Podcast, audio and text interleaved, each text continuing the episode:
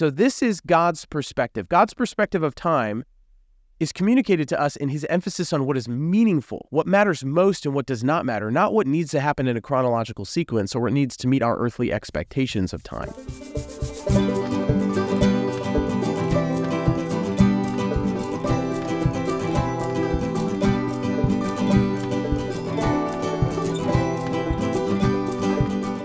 There was a robbery at a police station in my town.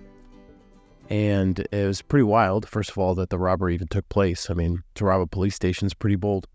But they stole all of their toilets. And the cops say they have nothing to go on. Oh, hey everybody, welcome to episode 191. If it's your first time joining us, that's a dad joke for you. We start every episode that way. I hope it brought you a little bit of joy especially because I totally feel like I failed my Daniel Radcliffe joke last week because I forgot to mention that Daniel Radcliffe is Harry Potter, and the whole punchline was dependent on the fact that J.K. Rowling is the author of Harry Potter. So I didn't realize that until after the fact. But anyway, thanks for putting up with me. Uh, if it's your first time listening, please rate and review this podcast. Uh, the content, not so much the dad jokes, but if you like those, then please give us five stars. If you haven't rated us in a while, it's always good to do that wherever you listen so that other people will find it.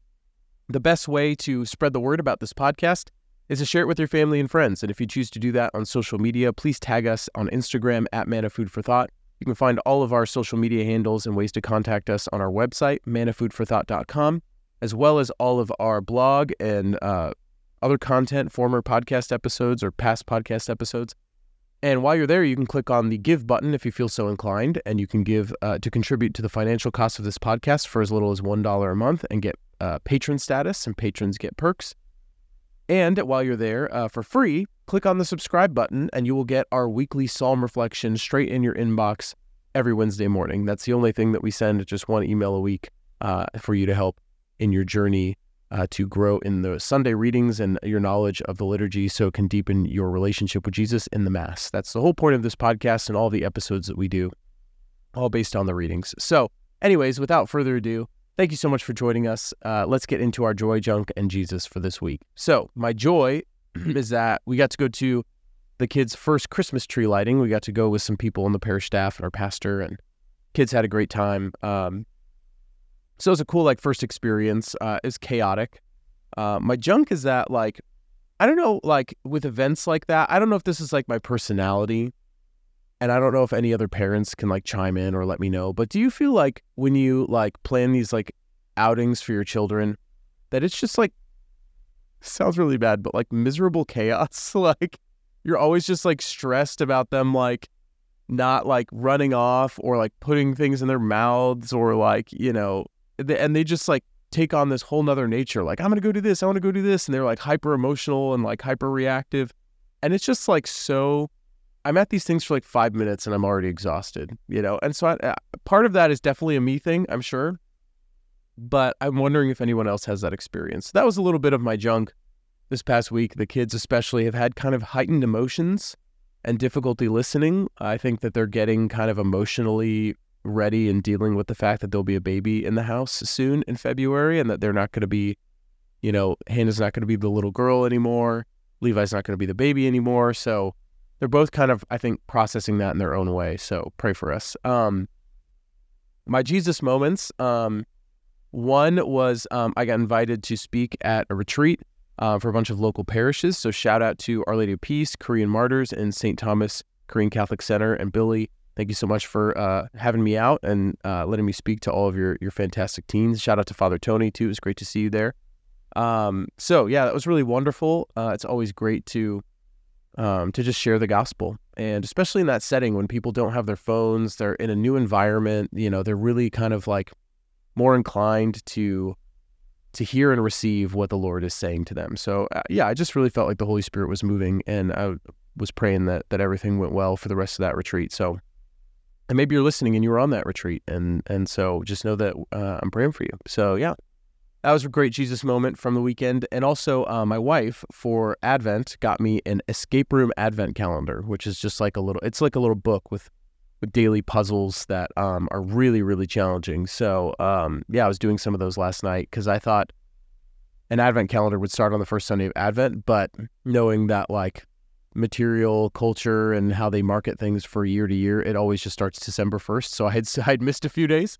Uh, so yeah, I got to do that last night and it was super fun. I was like nerding out. Um, yeah, at the end of the day. So I really love that kind of stuff. Anyway, that's my Joy Junkin Jesus. Would love to hear what's going on in your life.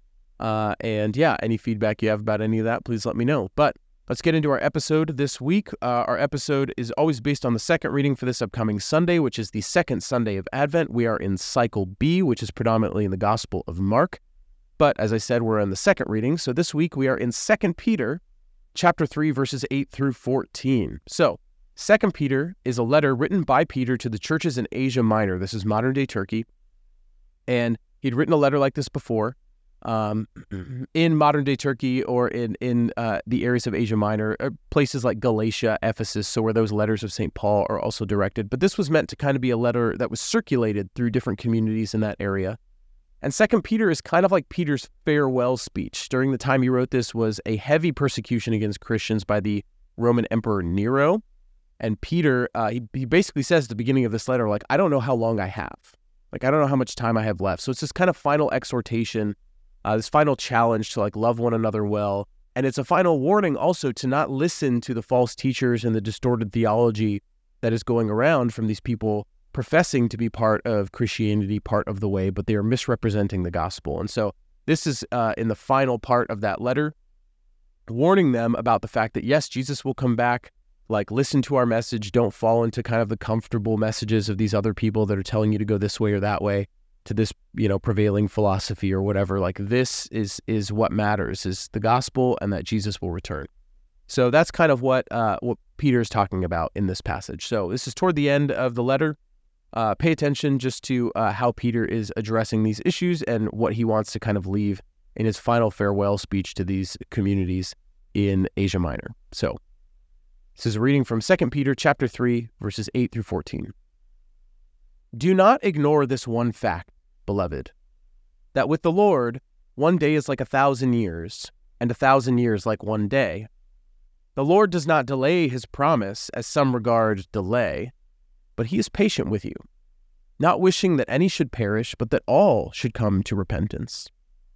But the day of the Lord will come like a thief. And then the heavens will pass away with a mighty roar, and the elements will be dissolved by fire, and the earth and everything done on it will be found out. Since everything is to be dissolved in this way, what sort of persons ought you to be? Conducting yourselves in holiness and devotion, waiting for and hastening the coming of the day of God, because of which the heavens will be dissolved in flames and the elements melted by fire. But according to his promise, we await new heavens and a new earth in which righteousness dwells. Therefore, beloved, since you await these things, be eager to be found without spot or blemish before him, at peace. The word of the Lord. Thanks be to God. Mm-hmm. So, the things that stood out to me in this, particularly this phrase at the very beginning of the reading, with the Lord, one day is like a thousand years, and a thousand years like one delay. The Lord does not delay his promise. God is outside of time. So before even time began, like God existed, he is eternity. Like time works differently for him. It doesn't mean it's not sequential in some way, that our experience of that in heaven won't be in some way sequential, but like it's just different. And so God can move through time and be present to all times at once. So God is then, now, and will be simultaneously. He is eternally present to every time. And so recognizing that puts God at a grander perspective that like things if they're not happening happening on our timeline doesn't mean that they're not happening in the way that God intends and that God is not present to them or causing them to be uh, just maybe in a way or in a timeline that's foreign to our expectations. There's two words for time that are used in the Gospels or predominantly in biblical Greek. Uh, one is chronos, and chronos is where we get the word chronological. That's sequential time. Okay, so whenever we're talking about time, like I'll see you tomorrow or in two hours, um, you know, what time is it? We're talking about chronological time. And that's how our lives are ordered. We think of things in chronological time. We always have a timeline in mind when we're praying for something. We expect God to work in a chronological sequence within a timeline that fits our expectations. That doesn't mean that's a correct expectation, but that's generally what we expect. But the word that is more often used for God in association with time and things of the spiritual life is the word kairos. And kairos is kind of like the like if you were to, to use the phrase like a time such as this or it seems as though it's the right time in my life to like it's kind of it's a different way of experiencing time.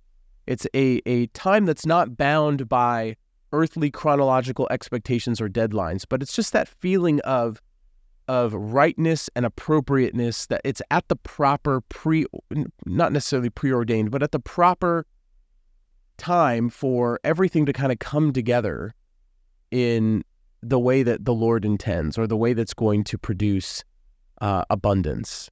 I think you kind of get, you know, what I mean here. So it's not like couples get married and they say, we're going to start having children on February 2nd, three years from now. Like, not chronologically. They say, you know, like when they're dating, like, okay, we'll know the right time for us to get married or for us to have children when that comes. Like, it's that type of word for time. It's more of like a a uh, a realization, a experience outside of chronological ordered time, you could say. Um, and so this is a, another way that God operates. He operates in kairos. We expect him to oper- in chro- operate in chronos. Like, God, I expect you to work in the next week or the next year to find me my future spouse or my job or to help with this financial situation. I need you to work right now to help get me out of the sin or whatever it is. And God is waiting for the opportune time where the most blessing and goodness possible can come to us and from whatever it is that He is waiting for us to experience, whatever He has planned for us. There's this great joke. Uh, it goes something like this that that uh, a, a, man is praying and, and he says, uh, you know, Lord, I, I know that your ways are above our ways and your thoughts are above our thoughts. And I know in the Bible it says that with one day is like a thousand years and a thousand years like one day. And he says, you know, like what about what about a million dollars, Lord? What is a million dollars to you? And the Lord says, a million dollars to me, my child, is just like a penny to you. And um and the and and God and the man says like, you know, and, and, you're outside of time. Like, you know, what is what is a million hours to you? And he says, oh, a million hours to me, or a million years even, is just like a minute. He says, wow, you know, and then he gets back to this. I can't believe like a million dollars. It's just like a penny to the Lord. And then he has an idea and he says, Lord, I've been faithful to you my entire life. You know I'm struggling right now. Can I have a penny? And the Lord says, Absolutely, my child. I will be sh- I will absolutely give you a penny. Just hold on for 1 minute. I love that joke because it's just it demonstrates, you know, our expectations are one thing. We're looking in, in, in a certain way for them. God is going to fulfill them, but in his time. It says in Revelation, in chapter 1, verse 8, he says, I am the Alpha and the Omega, says the Lord God, the one who is and who was and who is to come, the Almighty. We use a word for this called the God is omnipresent, that he's not only present in all places at all times, but he's also present in all times at all times. That's repeated in Revelation 22:13. I am the Alpha and the Omega, the first and the last, the beginning and the end. God describes himself as one that's not confined by time and that was present before time began and so obviously would not be bound by his creation because as creator, he is far and above the capabilities and the expectations of his creation. 2 Timothy 1 9 says this, where Timothy is saying, or Paul is writing to Timothy, that, that God saved us and called us to a holy life, not according to our works, but according to his own design and the grace bestowed on us in Christ Jesus before time began. God is outside of this reality of time. He existed before time even began. In Psalm 90, in verses 2 and verse 4, this is reiterated Before the mountains were born, the earth and the world brought forth. From eternity to eternity, you are God. And it continues A thousand years in your eyes are merely a day gone by. So, this is God's perspective. God's perspective of time is communicated to us in his emphasis on what is meaningful, what matters most and what does not matter, not what needs to happen in a chronological sequence or what needs to meet our earthly expectations of time. And it reminds me of these kind of fundamental questions. These come from Matthew Kelly. I can't remember in what book or, or what resource he wrote them. But I think about these questions often because these are what he argues are the four fundamental questions that operate all of our lives that we're constantly asking throughout the entire course of our life. And the, the answers to this change, but they should always be fundamentally rooted in the Lord. And if they're not, we're still going to feel like there's some kind of dissatisfaction or lack of fulfillment in our life. And the questions are, are simple Who am I? What is my purpose? What matters most? And what matters least? Who am I? What is my purpose? What matters most? And what matters least? So, who am I? Rooting our identity in the fact that we are children of God, who is outside of time, that He's in control, that our purpose comes from Him, and that we have clues and hints to that as to what our talents, our abilities are, our inclinations, where we have charisms of the Holy Spirit that we're discerning, and our values that we inculcate and that we, we firmly set in our families or in our own personal lives in terms of what matters most and what matters least. So we can prioritize things like our vocation and not get lost in pursuing lesser things that, yes, might meet our gifts that we might be good at, but we don't necessarily need to do. And so, all of this kind of talk of God being outside time, I know it kind of helps put into perspective for me and hopefully for you what matters most and what matters least. Because if God is outside of time and he's talking in this reading about the fact that one day he will come and everything will be dissolved and pass away, and a new heaven and a new earth will be created, and we'll enter into that timelessness with God it's better for us now to start to adjust from chronological time expectations to kairos time and simply be discerning like when is it the time that God wants me to do X? What does God want me to do in this season of my life? What matters most? All of this, brothers and sisters, all of this will be gone, destroyed, all that we put our time and effort into. The things that will we will be calling to mind on our deathbed or at the end of our life will not be the tasks we did not accomplish.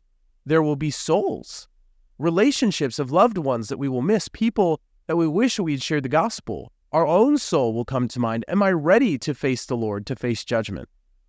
We'll be thinking of people we wish we had more time with, people we wish we could be reconciled with, people we love, we want to see one more time. But when heaven is our goal, and we share the good news with others, we don't have to worry in those moments, in that moment at the end of our life, because our souls are not of this earth. They will never be destroyed. And if we've done our job for ourselves and in evangelizing others, we will see them all again in heaven. And heaven is full of love and reconciliation and unity and joy. So, all of those things that we feel like we might miss with those souls left on earth, we'll be able to rectify that in heaven if we make sure that we get ourselves there and tell as many other people about it as possible because we cannot take anything with us. We cannot take anything with us, but we can take people. And we can help take them to heaven by evangelizing. And yes, they have to make the choice of their own free will. They have to repent. They have to follow the Lord. We cannot take them like objects, but we can welcome them onto that path to heaven by evangelizing them, by recognizing a lot of the things that we worry about don't matter most. At the end of our life, those things will pass away and that the things that we're maybe holding on to or clinging to like god i need this to happen in this time frame god is thinking way outside of that timeline he's thinking about kairos time he's thinking about what's going to get you to a season in your life to the point in your life when you recognize that you're made for eternity that you're made to ascend and transcend beyond chronological time and expectations into the heavenly and eternal reality of God's presence. You can hold on to things that will be destroyed or things that prevent you from sharing the good news. Things like pride, fear, doubt, complacency, laziness, comfort. But those are only going to end with eternal separation, punishment, condemnation that we bring upon ourselves because we tell God, No, I know you've revealed to me the eternal glory of heaven, but I want to hold on to these things. And we can hold on to them, we can grasp onto them, but either way, they're going to be destroyed. And so we can we can well up in our pride and say no like i don't want to share the good news. I'm too afraid. I'm too doubtful. Uh, or we fall into complacency or laziness or comfort and we don't share the good news with other people. But then when everything else is destroyed that is distracting us so that we find more comfortable what are we really going to be valuing or missing or wishing we had done differently?